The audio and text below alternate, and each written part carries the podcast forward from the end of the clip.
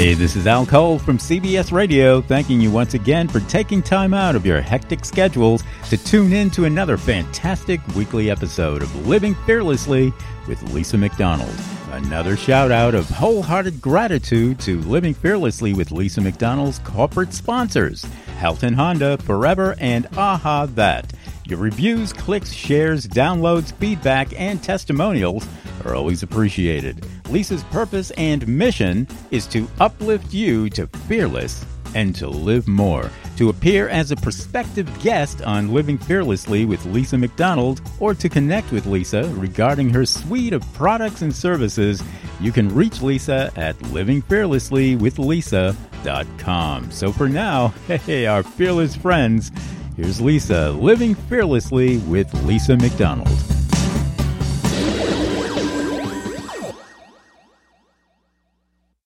Good morning, everybody. Thank you so very much for joining me, rejoining me again on this lovely Friday morning. My name is Lisa McDonald, host of Living Fearlessly with Lisa with the Contact Talk Radio Network. Listenership spans to one hundred forty-five countries, two hundred twenty T V, radio, terrestrial satellites, and the potential for millions of iTunes downloads. Once again, we are joined by yet another phenomenal guest. Who is my guest of today? Well, my guest is a phenomenal spitfire by the name of Mark Gober. Mark Gober is a best-selling author, a partner at Sherpa Technology Group in Silicon Valley, a former investment banker with U B S in New York, and former captain of the Princeton tennis team. His worldview was turned upside down in late two thousand sixteen when he was exposed to world-changing science, which suggested that contrary to mainstream assumptions, consciousness is not produced by the brain. After researching extensively, he wrote An End to Upside Down Thinking to introduce the general public to these cutting-edge ideas, all in an effort to encourage a much-needed global shift in scientific and existential thinking. Mark's best-selling book has been endorsed by leading thinkers such as former Harvard neurosurgeon Doctor Eben Alexander, Nobel Peace Prize nominee Doctor Irvin Laszlo, and actress Goldie Hahn, and many others. Wow, quite the repertoire. Welcome to the show, Mark. How are you, my friend? Thanks so much, Lisa. I'm happy to be chatting with you. Well, this is awesome. We were just saying before we went live here that uh, it's been quite some time coming, and here we are. It's on the calendar. So I'm so glad to be joined by you today because this is such an interesting topic, and it's not one that many people would have necessarily a lot of insights into or know all the cutting-edge research in which you do. So why don't we first, as I always do, knowing that this is unscripted, but I am always particularly interested initially in finding out a little bit of the backstory. So what was it that propelled you into the direction where this subject matter would even be of any remote interest to you? Yeah, it's a great starting point because uh, based on what your listeners have heard about my book, you might assume that this has been kind of a lifelong passion or something like that, but actually it's been fairly recent. Um, this all started for me in July of, or excuse me, about August of twenty sixteen when I first heard a podcast. Mm-hmm. Uh, it was a show called Extreme Health Radio, and I heard a woman on the show. I wasn't even like singling this one out. It, it was just the next one on. And she talked about psychic abilities, and she talked about communications with the deceased. And she was just saying these things as if they were totally normal because she experiences them all the time. Um, and at the end of that interview, the woman's name, who, her name's Laura Powers, she talked about her own podcast, which is called Healing Powers. And she said she, on that podcast, she speaks with other people that have had similar experiences. So I, at that time, I was just looking for other things to listen to, and I thought her interview was pretty interesting because the topics she talked about were just things I'd never really heard of in a serious mm-hmm. way. And then I ended up listening to all of the episodes on her podcast dating back to two thousand eleven. So I listened to the whole series in a very short amount of time, and I, I realized that there were many, many people that were describing a picture of reality and consciousness that I had not been familiar with previously. And I was having a hard time reconciling the fact that all these people were describing something so similar, even though they were coming at it from independent and pretty different perspectives. Mm-hmm. So that caused me to say, well, I need to look at this because if, if any of these things are actually real, then I have to rethink my picture of reality because my picture of reality was previously the conventional one, which we'll discuss and define what that is. Mm-hmm. Uh, but the long, long story short is that I ended up researching for about a year where all I wanted to do if I wasn't at the office, because I, I still do work in Silicon Valley in the business world, when I wasn't in the office, all I wanted to do was research these topics. And I was looking not just at podcasts, but I started looking at primary resources from, uh, for example, a lab at Princeton University that was run for almost thirty years by the former dean of engineering. I was looking at research from the University of Virginia, from the U S government and the C I A, and it was all converging in the same direction. So at that point, this was in the summer of twenty seventeen now, a year later, I decided to write the book, and that's the book, An End to Upside Down Thinking, which was published in October of twenty eighteen. Fantastic. Okay, so just so that the the listeners here and eventually the podcast subscribers have some clarity and some insight into who you are as to why there would be a correlation of interest between who you are as an individual and why this would be a particularly important subject matter for you.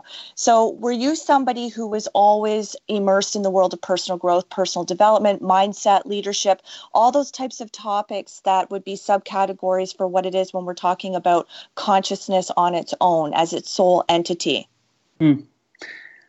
Now looking back, I can see hints of it, but I wasn't. Mm-hmm. I, I don't think I was into that world in a big way. I mean, because just the business world really took over for me. And prior to that, I, I was a competitive tennis player. And then in college, I was captain of the team at Princeton. So that was like a, a huge part of my life between tennis and academics and then business. Um, so, but in the back of my mind, I think I was always very analytical and, and thinking about thinking, thinking about how we think and psychology. And my major in college was psychology, but I focused on behavioral economics. So it was psychology as applied to business and decision-making. Um, so I think those hints were there. And now when I look back at just kind of my mindset and how I thought about life, I used to have a pretty bleak outlook. And the outlook went kind of like this. I thought that when you die, consciousness stops functioning, meaning we have no awareness, no memories, no emotions or feelings once you die.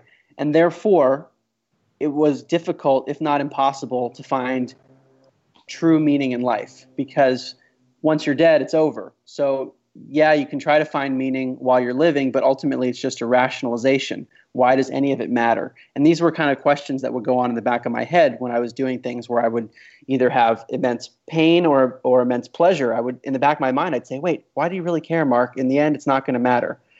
And that is based, I think that line of thinking is is kind of a logical conclusion that follows from our education system of what we believe about consciousness, that consciousness stops when the brain and the body stop because there is this belief system that the brain is what's producing our conscious experience. And that's kind of where I came from. So I would say that, to answer your question, I did probably have some hints of interest in personal growth and development, and I had some hints of interest in existence, and I had mm-hmm. a point of view on it. Beautiful. So knowing that there's a contrast, the before and after mindset that you've now adopted based on research, based on this being a very pivotal point of interest for you, how has this played out in your life in terms of from the time you wake up to the time you go to bed, and even when you're sleeping, what's changed for you in terms of the configuration of your day? What is it that occupies what's going on inside of you that emits the kind of energy that would be uh, synonymous with consciousness? Well, things have shifted drastically for me, and it's it's a recontextualization of identity at the most fundamental level. The assumption that the brain produces the awareness or consciousness that everyone listening to this discussion has right now, we all have consciousness, and that the, the conventional perspective is that that consciousness is a product of chemical reactions that are happening in our skull, in our brain. And that that, that line of reasoning creates one view of identity, which is that my identity is my body and my body has a consciousness, but my identity is my body. So that has a whole set of implications. The mm-hmm. reverse, which is what my book is about, it's, it's all the science pointing in this general direction, which says, no, our identity is our consciousness and the body is the vehicle through which consciousness is having an experience of a physical world. So that shift in identity, which didn't happen overnight, it took a lot of research to get me to the point where that's what I think is most likely to be true. That shifts how I think about everything throughout the day. It's sort of like if you think about a fish that's swimming in, in water. Mm-hmm. The fish isn't necessarily aware at first that it's in water because it's just so obvious, but it's in water whether it likes it or not. And if it accepts that it's in water, then it might behave in a certain way to appreciate its its reality. And that's kind of where things have kind of have gone for me, where maybe before I was just the fish not realizing it was in water, and now I see a much broader picture of reality, and now I'm identifying with a, a much broader picture. Love it. Well, I have to say that I wholeheartedly subscribe to what it is that we're talking about here and what your book is premised on. Um, so you're very much preaching to the preacher with all of this, but this is very much an important subject matter uh, because, of course, the people who gravitate to this show, it's very much they are hungry for this type of resonance, uh, these types of insights and different perspectives, because, again, ultimately, you don't know what you don't know. And so in terms of this subject matter, how many people are universally discussing this? How many people have tapped into the knowledge and the research in which you have, where this would be something that would be impacting people's level of consciousness or in- enhancing their level of self-awareness? Hmm. Well, it's interesting you asked that, because when I first started this line of research, I didn't realize that anyone was interested in this. I mean, I, I know I, I saw that some scientists and certain people that I heard on podcasts were having individual experiences, but I didn't realize how that there was actually a huge community of people around the world that are already familiar with these topics. And it's, like you said, it's kind of preaching to the choir. Uh, it's it's obvious to certain people, but there are huge segments of the population that I'm well aware of, whether it's the business world or otherwise. I mean, not every single person, but generally who are unaware of these topics. And that's why I decided to write a book to try to like bridge the gap and, and provide that information to what I think is a very large segment of the population that might be able to benefit from understanding reality in an updated way, whereas the conventional education system is not teaching some of these things. So it's hard for me to say numbers of people, but I, I would mm-hmm. say that it's a, a very large percentage of the population that this concept would be applicable to. Beautiful. And so what has this done for you in the business world? I'd like to break it down to different categories of, of who you are and how this parlays into every aspect of your being. So how has this level of understanding and this level of consciousness enriched or enhanced your experience uh, in your interactions with people and just your, your relationship with self in the business world? I would say maybe in, in two primary ways in the business world it's had an effect, and I'm sure there are others. One is is viewing people as being less separate than I used to view people. So if mm-hmm. you if you buy into the old perspective, which in scientific terms it's called materialism, that consciousness comes from physical matter in the brain. Okay, that's the, the kind of the old paradigm in, in my perspective. And that perspective basically says that there's a me that has a, a personal consciousness, then there's a you that has a personal consciousness, and there's no connection at a fundamental level. It's just we're completely separate people.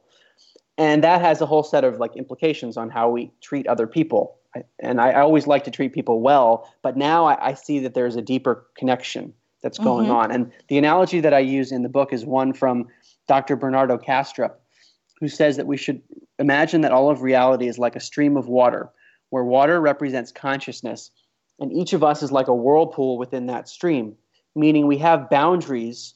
So apparent boundaries, but fundamentally we're connected as part of the same stream of consciousness. So it's like we're having these localized experiences. So it seems like we're separate, but we're not actually separate.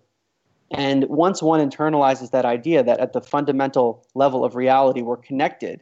And to give another example, the, the Nobel Prize winning physicist, Erwin Schrodinger, he said, in truth, there is only one mind. And that's the same idea of the kind of the single stream of consciousness that we're a part of. That has uh, big implications for how we think about treating other people, whether it's in the business world or otherwise. There's this sense of connectedness, even if we appear to be different or, or even if we have different perspectives. So I think that that point of view has shifted things in the business world, because now I just look at every other person as a different, basically a different configuration or a different expression of the same consciousness and not as separate. So that's one. Mm-hmm. Big difference. Another is probably a recontextualization of money and material goods in general.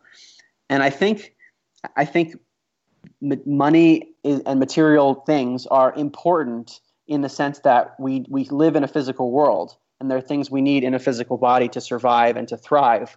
So it's it's very important in that sense.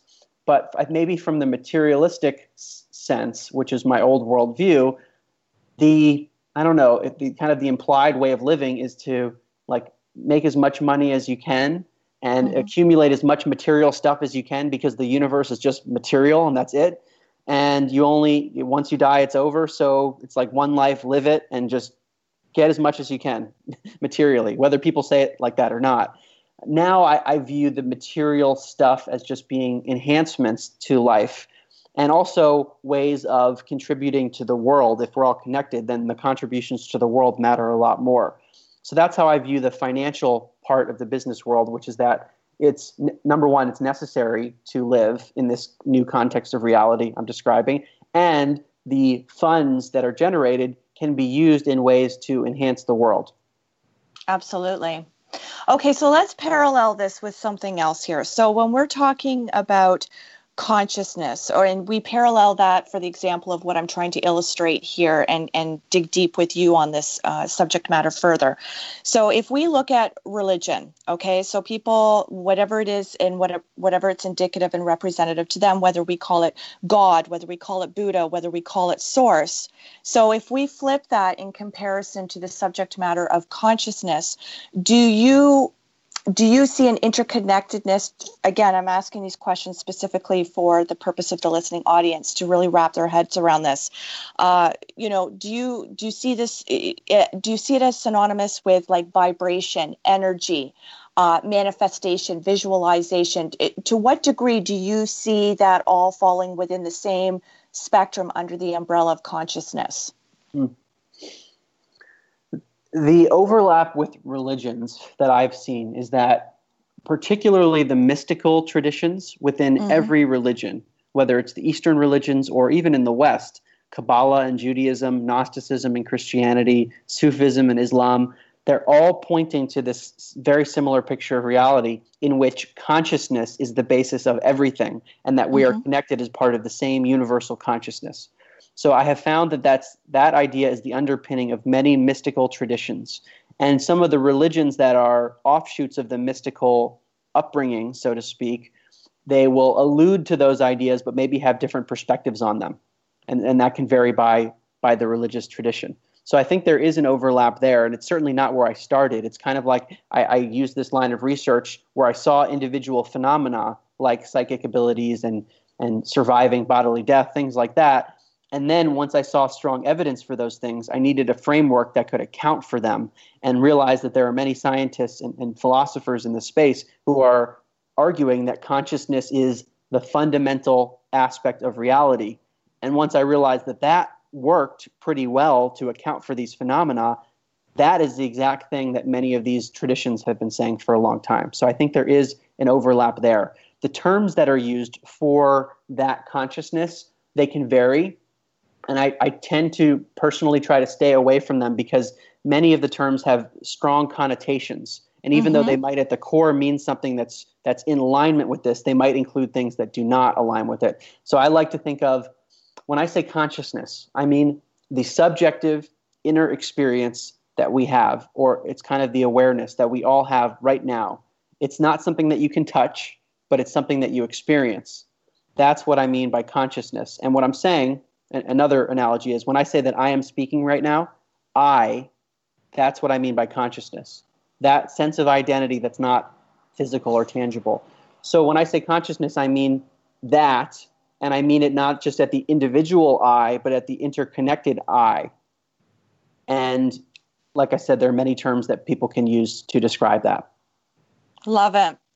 Okay, so when you're talking about consciousness as it relates to you specifically, and the fact that you're more attuned to it, the the fact that you're more tapped in, uh, you know, what is it that you are feeling at a vibrational level in terms of sensory, in terms of a thought, in terms of, you know, really seeing the universal signs uh, lining up for you, where you're looking at things perhaps a lot differently than you would have traditionally speaking?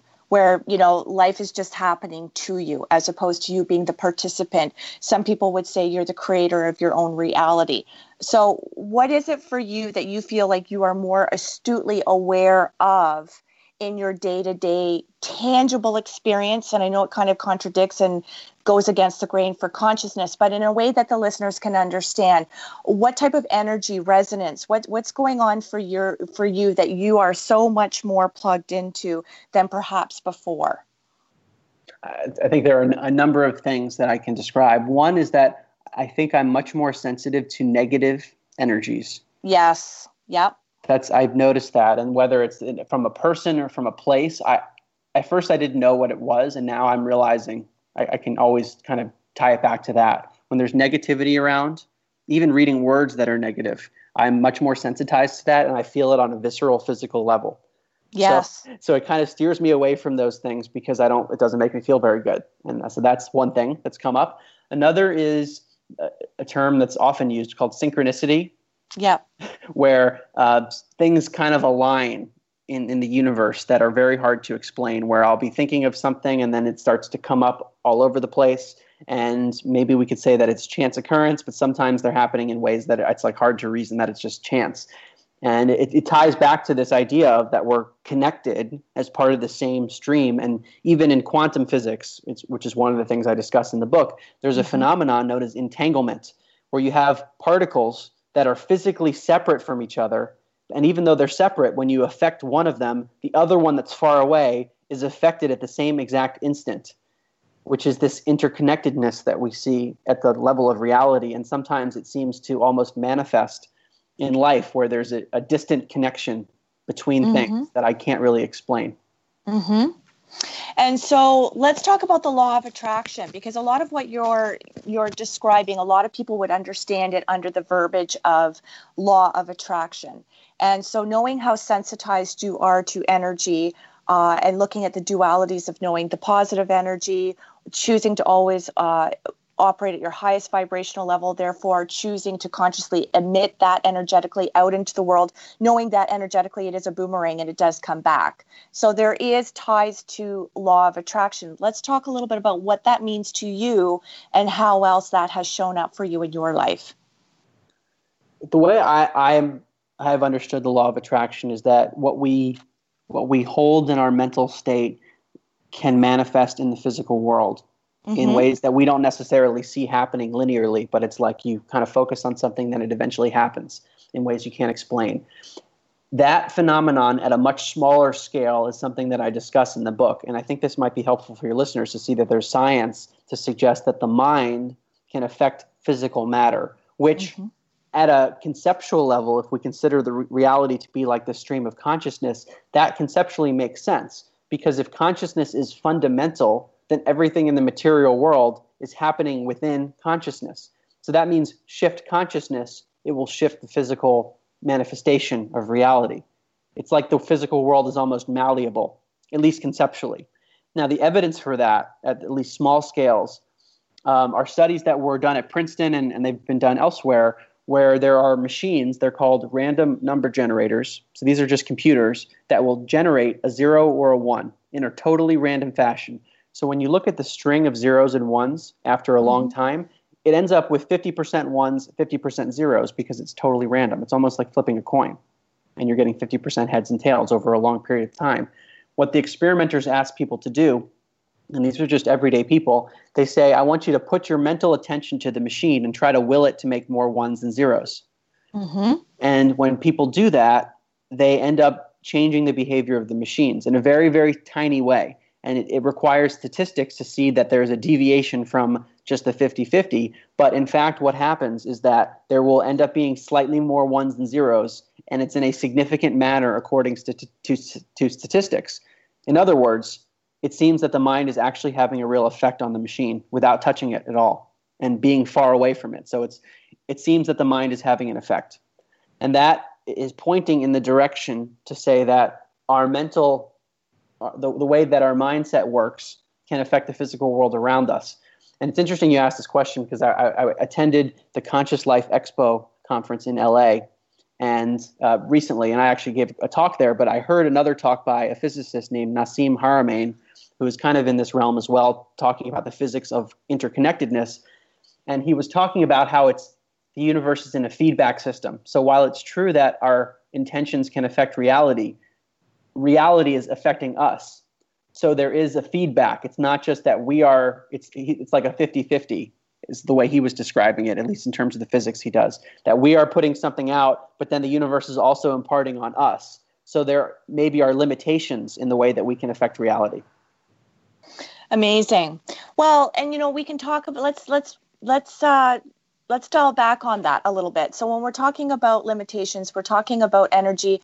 I think whether we're talking about, you know, law of attraction or we're talking about consciousness, you know, it's really what you put your attention on grows stronger. And for the example that you cited, there have been many thousands of those same types of um, demonstrations or research to support what it is you're talking about in terms of ideology and understanding and backing it up.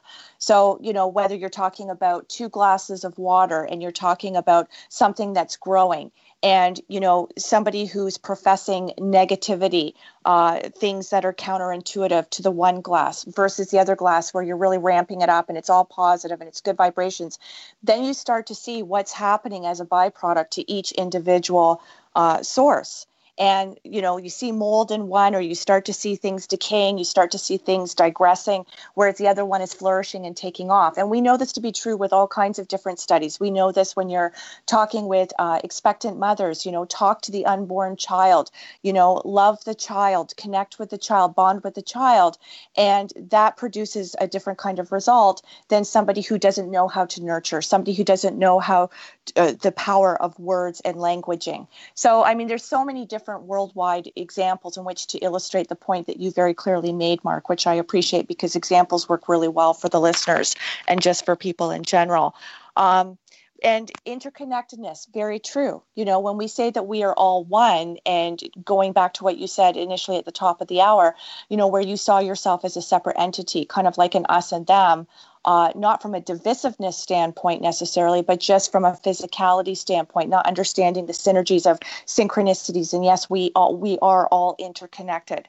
So what do you notice as a result of maybe perhaps some of your daily rituals? Maybe now as a result of how this really resonates with you, you've reconfigured what the whole outset of your day looks like from the, the moment that you wake up in terms of your rituals, your mantras, uh, meditation, things that you uh, are honing, things that you regurgitate over and over again, knowing that this the repetition of that, uh, the repetition of the, counter, the the counterintuitive thoughts versus the intuitive thoughts is what really sets the stage for the energy of where it is you say you want to go in the trajectory of your life, what it is you want to accomplish, the types of people you want to attract in your life, the types of results you want to attract in your business, the types of people you want to have in your immediate circle. So let's talk about some of those things that have changed in terms of just your day to day and how this has impacted your D N A in your non-negotiables.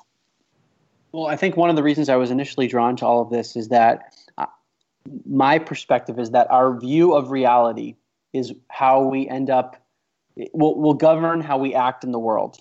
And that's mm-hmm. probably true for every single person. The way that they act in the world is directly proportional or direct, directly related to their per- perception of reality, what they think reality is. So for me, it's a constant reminder throughout the day, and it's probably happening at, at increased levels as I've gotten more immersed in the topic, which is what is my perspective of reality and what is my perspective of identity.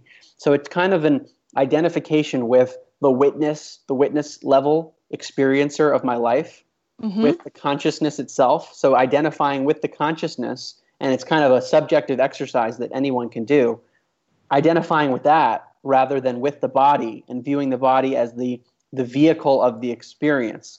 So that has been kind of a practice that probably happens at a subconscious level, but then sometimes consciously when I feel like I'm getting sucked into something that is less pleasant in this physical world that causes negativity, I can pull back into this reality that I seem to think things are now, and that can occur when we be, when we become the witness, when we become the consciousness that is experiencing our life, rather than just being kind of stuck as the body. Mm-hmm. And are you sensing that more people, and of course, maybe it's it's a little bit um, difficult to discern the difference, because of course, for what you're now describing and how it is you choose to live your life and how you understand your own reality, you would only be inclined to be drawn towards like-minded people, like people who have the same similar synergy and energy to yourself.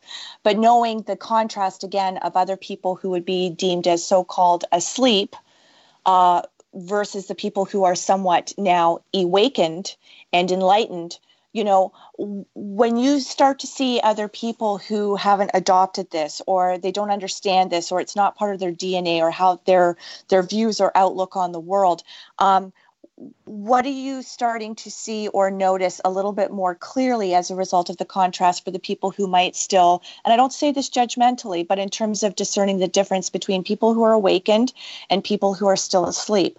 What's going on at that other level where people haven't just kind of tapped into, if there's a bigger picture here, there's more at play, whether you can taste it, touch it, feel it, or sense it? Mm. At first, this was a really hard thing for me, because most of the world that I had been in was this world that was not aware of these topics, or if they were aware, they weren't talking about it. Mm-hmm. And so that was difficult, because I felt like I was I was operating from a reality, a different reality than they were. And, and I didn't really know how to handle that at first. Now, it's, especially in the business world and, and elsewhere, um, it's it's a matter of of handling the tasks at hand, whatever the task is, whether it's a social event or a business event, and kind of just operating on where there's common ground. And mm-hmm. it's actually, it's easy to do that. And maybe I'm less interested in certain things than I used to be, but um, I think your point about non-judgmentalism, that's a really key thing to do, because um, everyone's at different stages of their own growth, and none is better than another. They're just different stages. Absolutely. So having that appreciation for things, I think, can make it much easier to be on those levels with someone. But if there's negativity, that's a different story. If there's negativity, I have a much harder time with it, and we'll probably try to avoid those situations. Okay, so let's talk a little bit about how that plays out in the workforce, uh, for what it is that you do specifically, and, and whether it be the team that you're running or the team that you are, are a part of, or whether it's introducing new clients. When you start to see the friction that's going on with other people, but you, there is a judiciary, there's a, there's a due diligence, there's a relationship that needs to be carved out. And, you know, if the client's always right, if the customer's always right, and you kind of have to fulfill that script a little bit to be that person for, you know, the collective of the business, the bottom line, the whatever. How do you deal with people that you're forced to have to deal with? It's not necessarily a choice in your personal life, not the people who you would necessarily deem or subscribe to being a tribe, vibe attracting tribe, but the people that you're forced to have to deal with, and you know that they're operating at a lower vibrational level, or they're not looking at things from a deeper perspective than you are in terms of having a much richer experience, a much richer interaction. How do you deal with the conflict of forced conflict within the environment that you have to work within? Well, even if we enter a situation that we would deem to be le- negative or or just something that doesn't feel as right to us, we mm-hmm. still have the choice of how we approach the situation. Yes. Regardless of what the external's like. So I think that means we can come in with a positive attitude and try to bring that energy no matter what is happening around us. And I think that's the first step. The other thing I would I would say, based on my own personal experience, is that those situations that you were describing that are a bit more negative, they have mm-hmm. started to happen less and less around me. And I don't know if that's coincidence or if it's because I am now coming with a different perspective, and therefore yes. the things in my life are are more positive too. Well, and I want to talk about that word coincidence, because I personally don't believe in coincidences. I personally don't believe in mistakes. I think it's all about uh, synergistic co-creation, alignment, all of that yummy stuff. And so again, when people are tapped into where they're putting their area of focus on, and if it is within the category of positivity uh, or high energy, then that's what you're going to attract. What you emit is what you attract. So there's no surprise to me, based on what you've just said or described, Mark, that you're feeling or experiencing less resistance with people, that there's more ease, that there's more, because again, yes, part of it is you're consciously aware of your own approach. You're aware of your own growth. You're aware of your own uh, choice of verbiage, how you approach people, how you approach a situation. Um, so there's no surprise to me that you're finding this to become more of a reduced circumstance where there's negativity uh, combined or, or interwoven within this. Um, so let's talk a little bit about coincidence. You know, do you believe in coincidences? Hmm. I would say less and less at this point. Yes. In the beginning, I definitely thought things were just random. And now I I think I'm at the point where I, I realize how much I don't know. Yeah. And I kind of give up. I'm like, I don't know what's going on. All I can do is be my best self in the present moment. And everything else is really an inference. And I can think I can grab onto little facts here and there. But the more I learn, I, the more I realize there's a huge body of stuff that I don't know. And maybe our human mind is incapable of comprehending at a linear level. Well, I'd have to agree with that. I, I would absolutely have to agree with that. And and I think you also touched upon something pivotal there too, because when we're talking about creating that space within our, ourselves and what it is that's occupying or inhabiting our space at the conscious level, not just within our physical bodies, our vessels, but in terms of the negativity that people still hold on to, things that they haven't gotten closure on, say, ten years ago. Well, when you make a conscious choice to relinquish the things, that of which no longer serves you, that which is counterintuitive, that which is, uh, you know, it's done, it's in the past, it's behind you. By relinquishing that and making a conscious decision in which to get rid of that, you're creating an opening for the gateway for all the great things that you want to show up in your life. That which is intuitive, that which serves your soul, honors your purpose, that which is more in alignment with who you are on the trajectory of where you're going and the types of people you want to be surrounded by. Um, so what have you, aside from, and you've already encapsulated this in, in your answers throughout the interview, but in terms of tangible Uh, examples, what have you relinquished in your space, Mark, in order to open up that opening or the gateway for the good stuff to come in, the yummy stuff? Mm-hmm. There are a few things I can think of. One is is diet. Mm-hmm. I think I'm I'm more sensitive to food as well, and I've I've worked with many different alternative healers, whether it's acupuncturists or, or Reiki healers. So I've tried things like that. And what has come about is just a, a different view on health, which I wish I had had as a competitive athlete, because I'm sure it would have helped everything. But yes. uh, uh, in hi- hindsight's twenty twenty. It's, but I, so I think the food that we put into our bodies and the way we take care of our body, that is really impactful. Because if we think of the body as being like the vehicle of consciousness, and one of the analogies that I use is that the brain is definitely related to consciousness. It's just not producing it. The brain's more like an antenna receiver, in the same way that if you're watching the television, If if the antenna on the T V is damaged, then maybe the, the, the show appears fuzzy on your screen. But it's mm. not because the television was making the show. The show was arriving via a signal that comes from outside the set. And the signal itself is undamaged, even if the, the T V is damaged or if the antenna is damaged. So the the vehicle, what the antenna, we'll call that maybe just the whole body, is in, is impacting the way we are experiencing consciousness.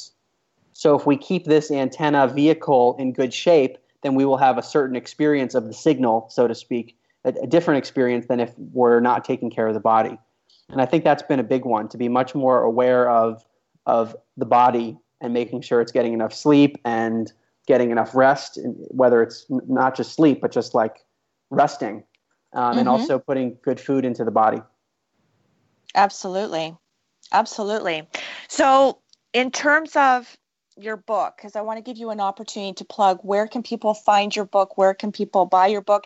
If people want to reach out to you to talk more in uh, private uh, about some of the things that they're discovering or some of the things that are shifting within themselves and they feel like they're kind of not embraced by other people within their lives, but they know that they're talking to people like you who would have a sense of, of what they're doing and creating that safe and space and it being inclusive. Where can people reach out to you, Mark? My website, which Mark. is just my name, M A R K G O B E R dot com, mark gober dot com. That has more mm-hmm. information on me and my book. And there's a contact page at the website. And you can fill out a form and, and I will get those messages and we'll be happy to answer any questions. Okay. Now, the other thing that I would personally be very interested in knowing is, you know, you and I are very similar when I talk about parallels. It's not just the types of things that we gravitate towards in terms of knowledge or consciousness or knowing that there's a bigger picture and much more at play out there, being author, all of that kind of stuff. But in terms of, um, you know, really trying to connect the dots and really focusing on the things that serve us. You know, what is it that you feel and maybe as an imparting piece to the listening audience, you know, what is it that you could really impress upon people to be more mindful of or to contemplate or consider? Because maybe some people are still at that point where they don't know what to think, or maybe they're still struggling with issues within themselves. Uh, where, you know, they're still grappling with some things, and taking this on as another dimension of thinking is just too overwhelming for them. But there is that point of key interest. What would you say to people in terms of, like, maybe baby steps, going back to your own journey with when you embarked upon finding out more about this? What would you say to the listeners in terms of the benefits of thinking like this, or understanding, or or looking at this from a deeper level? What, mm. what are the benefits? So I remember when I first started to tell friends about the research I was doing, and I had one friend in particular who was a really smart guy who, who said, look, Mark, what you're saying is probably right, and I realize that if I did the research that you're doing, I would probably shift my thinking also, but I don't want to do it because my life is pretty good as is, and I don't want to rock the boat. Mm. And I said, okay, that's fine, but the way I think about things is that if we are not in alignment with what reality actually is, then reality at some point will rock us. Yes. Whether, so it's like you be, it's worth it to get in alignment with things. It's it's like the fish in water. You can deny the fact that you're in water, but when the water freezes, you will be subject to that. Or when the water boils, you will be subject to it as well. So getting just having the understanding of what's happening around us, I think, is always preferable. So that's been my preference, is to understand reality at the most granular granular level that I can. And the mm-hmm. way that I wanted to make that accessible to people, based on at least the way my mind works, is through a more, I guess, intellectual way, which is to to break down the issue and look at old assumptions. And that can be that can cause shifts in people that I think tend to be more gradual. I mean, I have heard from people that they'll start reading my book and then they'll have crazy synchronicities that they've never seen before, where it kind of starts mm-hmm. there.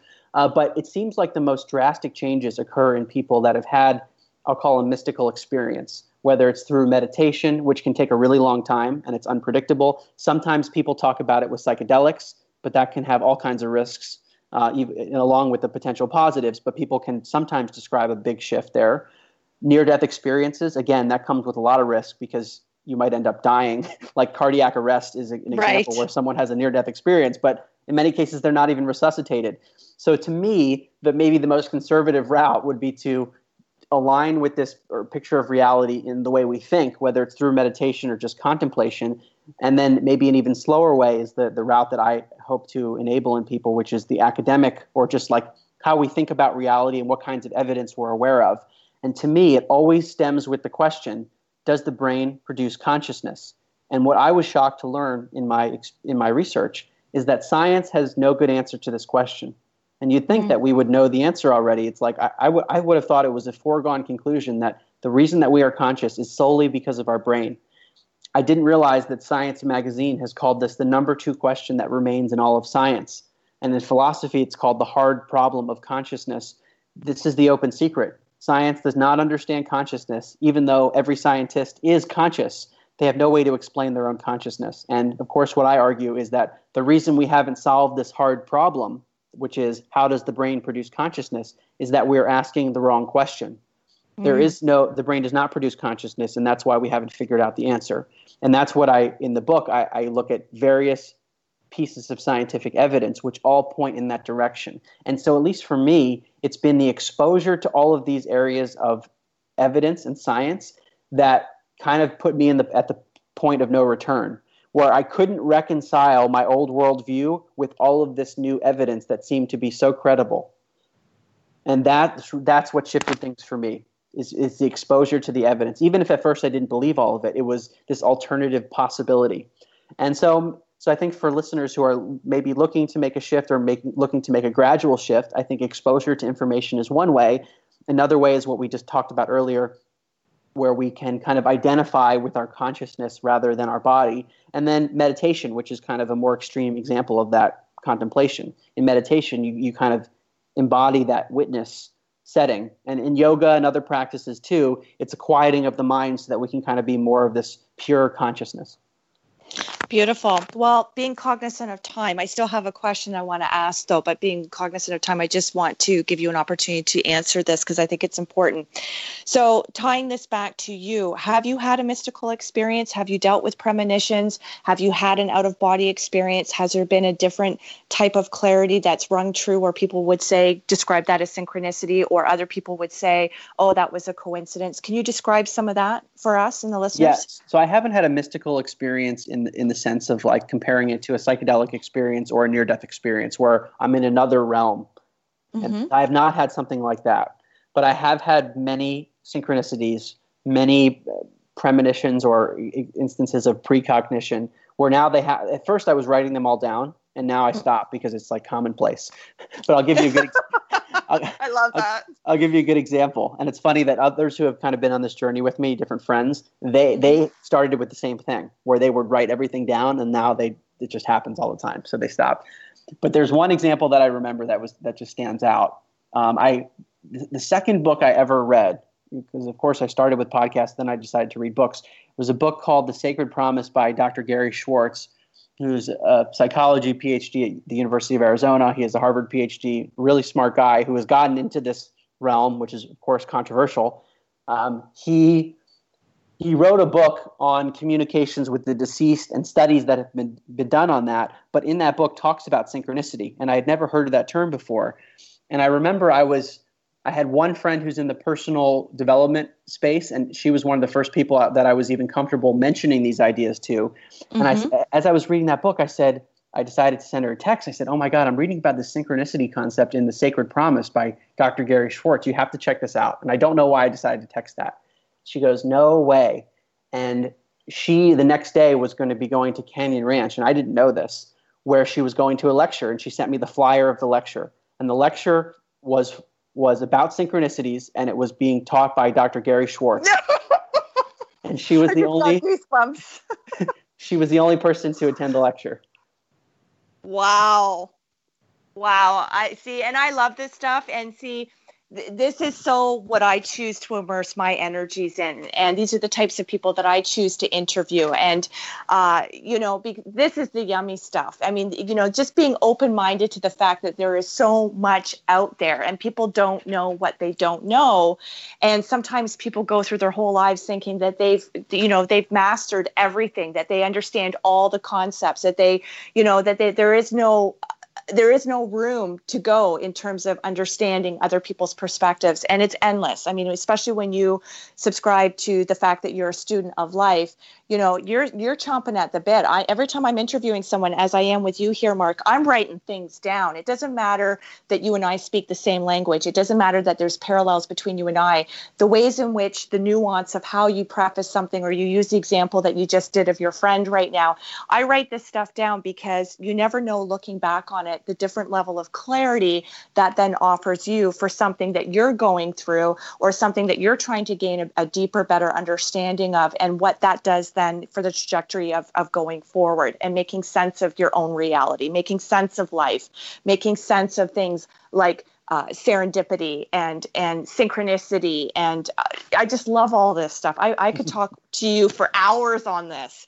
Um, So I want to give you an opportunity again, Mark. Where can people reach out? Are you like coaching or mentoring people about this subject matter? Because knowing that people are operating at different levels of self-awareness, knowing that people are looking for deeper meaning and really establishing what it is that they identify as their purpose in their life, and knowing that there's more to the gift of being here than just paying bills and and and we we're born and then we die. And then, of course, there's always what people believe in the afterlife. Um But do people, I mean, are you mentoring people on this subject matter? Because I think this is really important.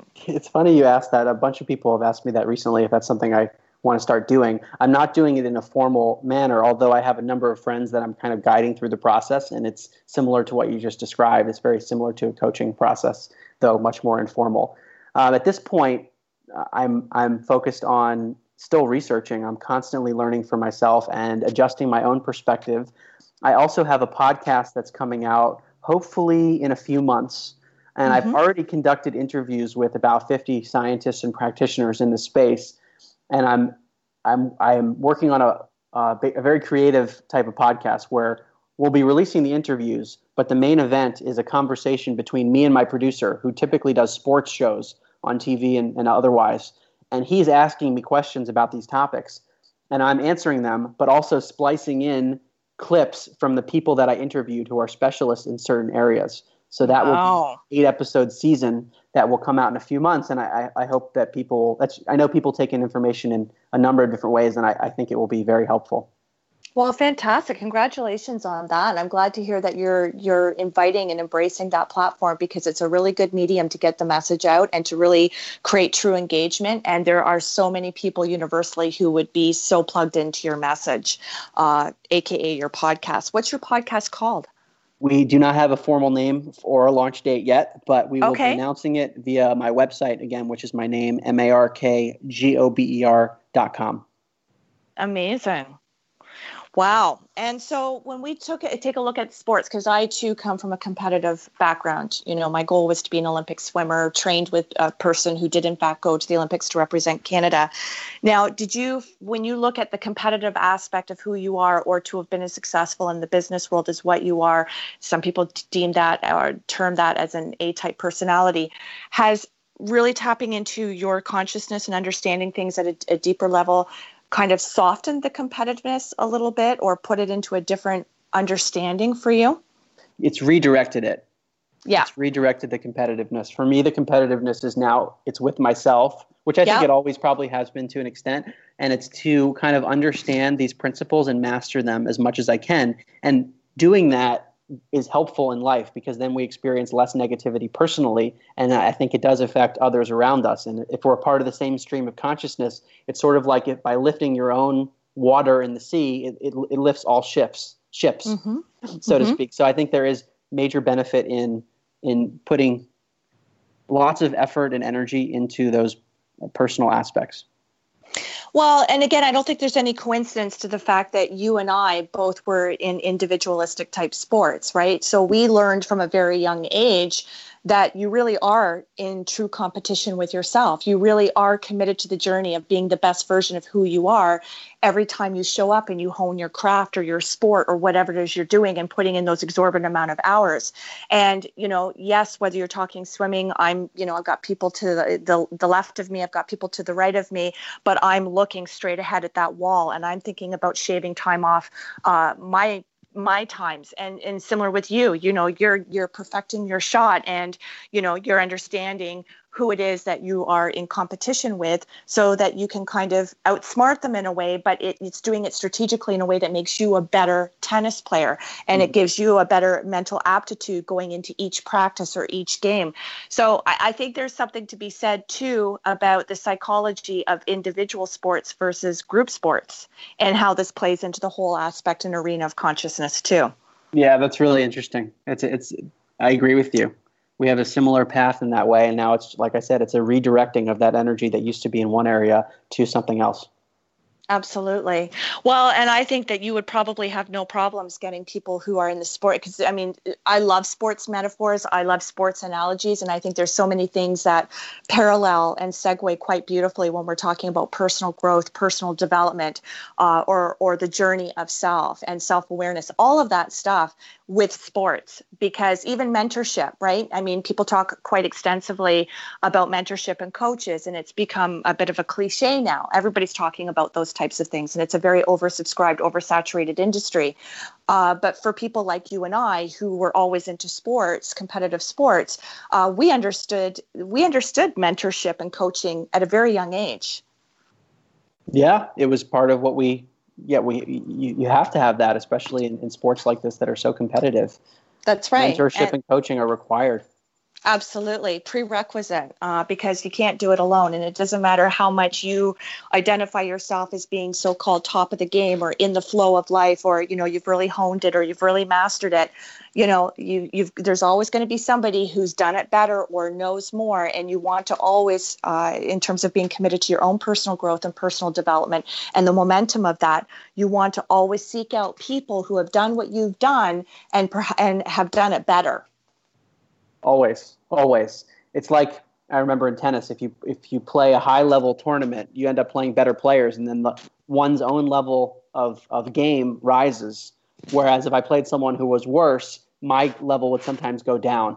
So constantly challenging myself was an important thing in tennis. And I think that's applying here to this realm of consciousness of how can I perfect some of these things? How can I improve um, my daily living? How can I improve my mindset so that I'm feeling better and better? Absolutely. Well, Mark, I could talk to you forever, and you're always welcome to coming back on Living Fearlessly with Lisa McDonald, particularly once the podcast rolls out. Uh, I've interviewed a lot of podcasters. It's a good way to get exposure and, you know, borrowing demographics that you wouldn't know necessarily exist in other people's platforms. Um, so I just want to say for what it is that you're doing, uh, for how evolved you are as a human being, for the fact that these things, these subject matters are even on your radar, and knowing that by them consciously and you choosing and selecting for these to be on your radar, that's naturally innately making you a better human being. It's making you be the best version of yourself so that when you wake up every morning, you are truly showing up for people uh, and really putting it out there in terms of imparting the good stuff and really awakening people, teaching people, because again, people don't know what they don't know. So people like you, I call my tribe. Uh, again, there's mm-hmm. no judge, there's no judgment. It's not about, I mean, everybody's welcome. It's really an inclusivity type uh, community in terms of what it is that I'm trying to foster here with my message of Living Fearlessly with Lisa McDonald. Uh, but people like yourself are my favorite types of guests and my favorite types of human beings. We speak the same universal language, and I love talking to people when we're talking about the things that you can't see, you can't touch, but they just exist. Right? It flows through us. We gravitate towards it. We attract it. We emit it. It's it's beautiful stuff.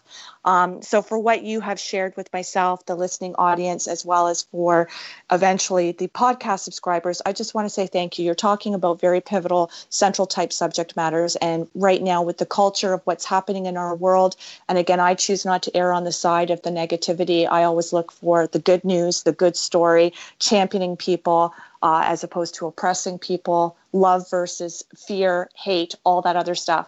Um, but for a lot of the things that are happening in our world right now, call it global warming, call it politics, call it whatever, I just want to say you're a breath of fresh air. You're well, absolutely a breath of fresh air. Thank you, Lisa. I, I appreciate you saying that, and, and I appreciate all the work that you're doing. And I want to echo what you just said at the end, that many of these things that we would, might call problems in the world, to me, they fundamentally relate to this misunderstanding of reality, of thinking that we are bodies that have consciousnesses, and that creates a degree of separation, and then people act in accordance with that perceived separation. So I think this topic here is really pivotal in switching the the perceived view of reality so that we can improve upon the things that seem to be so negative. Absolutely. Well, you said that very succinctly. This whole interview, you spoke very articulately and succinctly. So I'm looking forward to when the podcast is released, I'm going to play this back, and I'm probably going to fall asleep to it too, because it's just, you know, how it penetrates the subconscious. And I, I'm always looking for, you know, the bigger, better imprint, the blueprint for my consciousness. So I just want to say thank you personally and professionally, Mark. I think you're stellar. And uh, I'm going to be looking into getting a copy of your book. It sounds absolutely uh, amazing. You're a very remarkable human being. So to the listening audience, I want to thank you once again for taking time out of your hectic schedules for tuning into yet another segment of Living Fearlessly with Lisa McDonald. My guest today, of course, Mark Gober. Uh, I, of course, being very clear on my purpose is to uplift you to fear less and to live more. I look forward to being joined, rejoined with you again next Friday with yet another phenomenal guest on Living Fearlessly with Lisa McDonald. Take care, love and gratitude, all my best. Bye-bye. Hey, this is Al Cole from C B S Radio, thanking you once again for taking time out of your hectic schedules to tune in to another fantastic weekly episode of Living Fearlessly with Lisa McDonald. Another shout out of wholehearted gratitude to Living Fearlessly with Lisa McDonald's corporate sponsors, Health and Honda, Forever, and Aha That.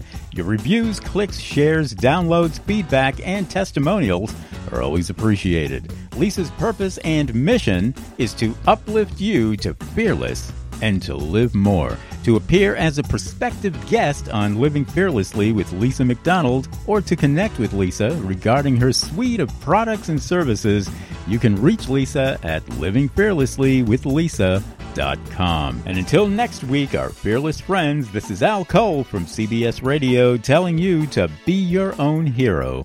be your own hero, be your own leader, and be your own best friend.